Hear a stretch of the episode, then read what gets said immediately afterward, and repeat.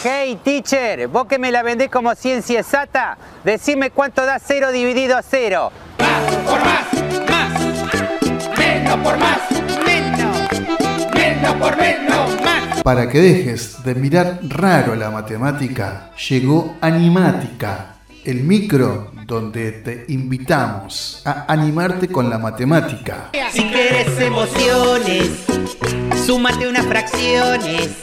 Si quieres moverte al ritmo, emplea los logaritmos. Si quieres ser prudente, calcula la tangente. Y si quieres pasarla mal, dividí con decimal. Historias, anécdotas, curiosidades y, ¿por qué no?, acertijos.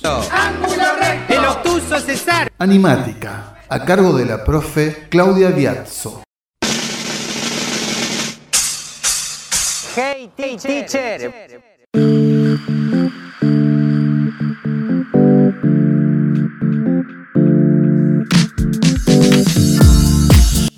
Hola amigos, bienvenidos a Animática.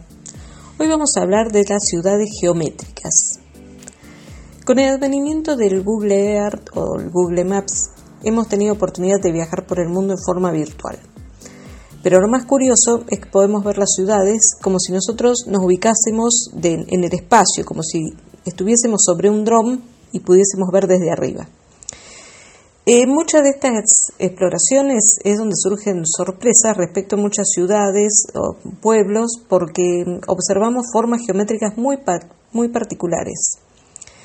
Pero antes de hablar de este tema, vamos a hablar sobre las principales formas que tienen las ciudades y cómo han ido evolucionando a lo largo de los años. Eh, voy a empezar a hablar de las ciudades medievales, que son esas tan conocidas en las películas, que son esas ciudades amuralladas, con un trazado que era muy sinuoso, irregular, y realmente llegaban a ser un, un laberinto ¿no? ahí adentro. No había, sin duda ninguna, planificación geométrica. Pero en este aparente desorden había un motivo y había una estructura. En el centro estaba la plaza, que era donde estaba el mercado, con los edificios más representativos. Y a partir de ahí salían un sinfín de calles que eran estrechas, tortuosas, formando barrios que agrupaban a la gente de acuerdo a los oficios. Estaban el barrio de los orfebres, de los carpinteros, o también por la religión. Estaba el barrio de los cristianos, de los judíos, de los musulmanes. Las casas eran vivienda y talleres de los artesanos. Y había oficios que eran considerados no deseados, como por ejemplo los curtidores, porque, bueno, eh, al trabajar el cuero se hace un, olor muy malo. Entonces lo ubicaban fuera de la muralla, eran ya los, mm, las casas ubicadas en extramuros. Las murallas, además de, ser, de tener una función defensiva, tenía la función de recaudar tributos, porque las mercancías que cruzaban las puertas de las murallas debían pagar impuestos. Obviamente en América no tenemos ciudades medievales. Esas ciudades las encontramos en Europa, está lleno de pueblos medievales muy pintorescos, muy lindos, y un ejemplo es el centro histórico de Toledo, en España, que conserva mucho de ese trazado medieval. Luego surge la ciudad moderna, en la Edad Moderna, eh, donde los estados-nación se crean y pierden entonces eh, valor político las ciudades en sí. Y las murallas eran cada vez menos necesarias para mm, función defensiva y para recaudatoria porque no, ya no tenían sentido. A partir del Renacimiento se empiezan a diseñar unas ciudades que eran consideradas ideales con ya patrones geométricos. Con la revolución industrial, estamos hablando ya del siglo XIX, las ciudades empiezan a recibir una gran masa de campesinos que acuden como mano de obra para las fábricas y entonces se empieza a diseñar una ciudad diferente. Se derriban murallas, se empiezan a trazar avenidas rectas, paseos con arboledas, eh, porque bueno, ya tiene servicio de alcantarillados, etc. La ciudad moderna regulariza, eh, da una forma geométrica, ensancha calles y se crean tres diseños geométricos, el llamado radiocéntrico, el ortogonal y el lineal. El modelo radiocéntrico es el que está centrado en una plaza que está rodeada de calles en círculos concéntricos, de las que salen calles radiales que la unen con la periferia y atraviesan entonces una red de calles concéntricas. Se dan cuenta, son como círculos uno dentro de otro. En este modelo se hace mínima la distancia del centro a las afueras. Este plano es uno de los más utilizados en las viejas ciudades europeas. Tiene una ventaja, que es que los individuos que residen en la periferia se desplazan fácilmente hacia el centro, porque se van por uno de los radios. El inconveniente es cuando hay que desplazarse en una línea recta de, de una parte del exterior de la ciudad a otra, por ejemplo, de oeste a este. Eh, uno de los ejemplos eh, de este modelo radiocéntrico es lo que sería la Plaza Charles de Gaulle de París. Luego tenemos el modelo ortogonal, que son las calles que se cortan en ángulo recto, que siguen dos direcciones perpendiculares y en cada dirección son paralelas. Esto produce manzanas rectangulares y todas muy similares. Es el diseño más extendido y el ejemplo claro es nuestra ciudad, Rosario. Si bien a medida que la ciudad se fue extendiendo, en algunas zonas se fue perdiendo esa cuadrícula perfecta, si ustedes toman el casco céntrico de la ciudad desde el río, Boulevard Seguí, eh, Felipe Moré y Salta, Avenida Bordavere, van a ver un damero perfecto. Ahí tiene una cuadrícula perfecta. Después sí se empieza a cambiar. Luego tenemos el modelo lineal, que son casas que se construyen a ambos lados de una vía de comunicación principal. Ese crecimiento de la ciudad siempre es lineal y paralelo a esa vía. Hay un ejemplo, no de una ciudad, sino de una parte de Buenos Aires, que es la avenida Rivadavia, que corre linealmente al lado de las vías del ferrocarril. Eh, después de la pausa, vamos a volver a hablar de las ciudades radiocéntricas y de una particularidad, para lo cual les voy a pedir que aprovechen en este ratito, busquen lápiz y papel para tomar nota porque van a tener que hacer ustedes la tarea. Los espero después de la pausa.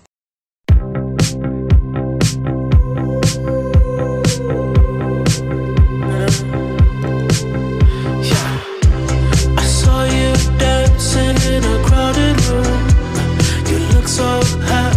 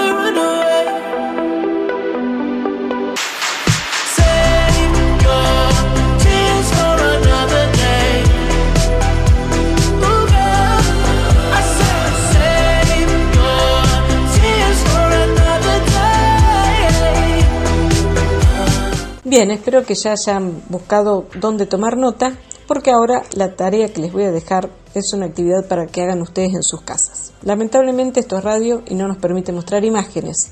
Si no, se los mostraría yo y no les dejaría esta actividad para que hagan ustedes. Así que lo que yo voy a hacer es guiarlos para que entren ustedes en Google Earth y busquen las siguientes ciudades. Se van a sorprender, porque una vez que ustedes coloquen el nombre de la ciudad, tienen que ir acercándose lentamente hasta poder apreciar la forma que tiene desde el aire. Les voy a dar el listado de algunas de ellas que para mí son las más llamativas. Son las que se llaman ciudades estrellas o ciudades copo de nieve por la forma que tienen. La primera de ellas es una ciudad de Italia que se llama Palmanova. Palmanova, con B corta. Esta ciudad tiene una forma de estrella que es eh, muy, muy impresionante de ver desde el aire. La segunda ciudad que les voy a dejar es una ciudad que se encuentra en Países Bajos que se llama Naarden con doble A, N-A-A-R-D-E-N, Naarden. Es una ciudad también que eh, tiene como una forma eh, con puntas, como si fuera esta así un copo de nieve, más que una estrella es un copo de nieve, y a su vez está rodeada de agua y después tiene también como una estrella a su alrededor. Otra ciudad es Almeida, en Portugal. Almeida. Eh, es una ciudad que la van a ver ustedes que es como un octógono y que a su vez en las afueras tiene toda una estrella. Hay otra ciudad de Francia que tiene una forma de monedita china. Eh, no sé cómo se pronuncia, me van a disculpar, eh, pero se escribe Neuf, N-E-U-F, Drisach, B larga, R-I-S-A-C-H. Eh, bueno, esta ciudad también tiene una, una forma bastante peculiar. Y eh, la última que les voy a dar como con forma de estrella es una ciudad de Polonia que se llama Samosk con Z. Z-A-M-O-S-C.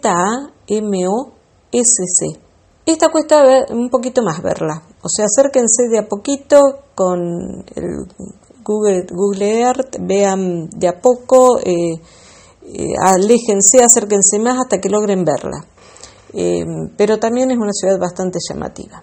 Y después tenemos otras formas diferentes. Por ejemplo, tenemos la ciudad en Estados Unidos, la ciudad Sun City, o sea, Sun City, que tiene círculos concéntricos perfectos, van a verla ustedes eh, que tiene una forma muy especial. Eh, de la misma forma, tenemos eh, una ciudad en Dinamarca que se llama Brondbivester. Se los voy a deletrear, es B larga, R-O-N, D, B larga, Y, B corta, E-S-T-E-R. Ahí ustedes van a ver un montón de círculos bueno, esos círculos son parcelas eh, con casas al fondo de cada parcela y se agrupan en núcleos de 24 formando coronas circulares. Eh, cada corona tiene una placita central y mm, lo curioso de esta urbanización es que la diseñaron con criterios de, de seguridad y comodidad, porque desde la placita central de cada corona se controlan a la vez 24 parcelas y en un mismo viaje un repartidor puede atender 24 casas. Es una forma muy curiosa. Bueno, también, como les dije antes, si ustedes entran al centro de París, buscan Arco de Triunfo, eh, van a ver eh, esto que yo les decía, que es el centro, está el Arco de Triunfo y a partir de ahí salen un montón de avenidas en forma radial. Eh, y también en América tenemos cosas medio raras, ¿no? Hay una ciudad en Chile, un pueblito que se llama El Salvador, en Chile, que cuando ustedes lo vean van a ver que tiene una forma de casco romano, una forma muy rara. Eh, si buscan la ciudad de Brasilia, la capital de Brasil, van a ver que cuando la vean desde el aire es un ave con alas extendidas. En realidad el proyecto original dice que era un, un avión, eh, pero mm, no sé por qué motivo quedó con esta forma de ave. bueno, eh, en Argentina tenemos La Plata. Si ustedes buscan La Plata van a ver que es la ciudad de la famosa ciudad de las diagonales. En Washington, en Estados Unidos, dice que si ustedes realmente buscan el centro de Washington van a ver eh, una, un pentáculo, es decir, una estrella de cinco puntas, y hay quien le atribuye eh, algo con respecto a la masonería, etcétera. Pero bueno, eso no, no está tan claro. Pero nosotros también tenemos lo nuestro. Nos vamos a Rosario. Eh, si van al, al, barrio Parque Casado, búsquenlo así también en Google Earth, van a ver que hay una rareza dentro de la ciudad. Y aquí eh, recurrí a mi amigo, el arquitecto Rubén Margenet, que fue el que me ayudó este, con esto. Yo sinceramente no lo había visto nunca que tenía esta forma, lo descubrí eh, precisamente eh, navegando. Este barrio está ubicado entre las calles Rueda, Boulevard Seguí, eh, Ovidio Lagos y Avenida Francia. Van a observar un dibujo geométrico que está formado por una circunferencia en el centro, que está a la altura de la calle Garay, más afuera van a ver un rombo y en los extremos una semicircunferencia. Eh, según me decía mm, este arquitecto Margenet, eh, tiene es, es, una ciudad, un, un barrio con muy poca señalización y que es un lío ahí adentro, porque en realidad cuando uno ingresa se pierde porque no hay forma de ubicarse para poder salir de ahí. Así que bueno, un llamadito de atención a las autoridades eh, para que traten de señalizar un poco mejor la zona. Bueno amigos, esta es la tarea que les dejo a ustedes. Eh, si alguien tiene alguna duda o me quiere hacer alguna consulta, eh, no hay ningún problema, me envían un mensajito y yo los voy a, les envío el nombre escrito de estas ciudades en caso de que no hayan podido tomar nota bien. Y si no, vuelvan a escuchar la repetición del programa eh, los días que se repite. Bueno amigos, muchas gracias por haberme acompañado. Los espero la semana próxima con otra historia de Animática. Gracias por haberme acompañado.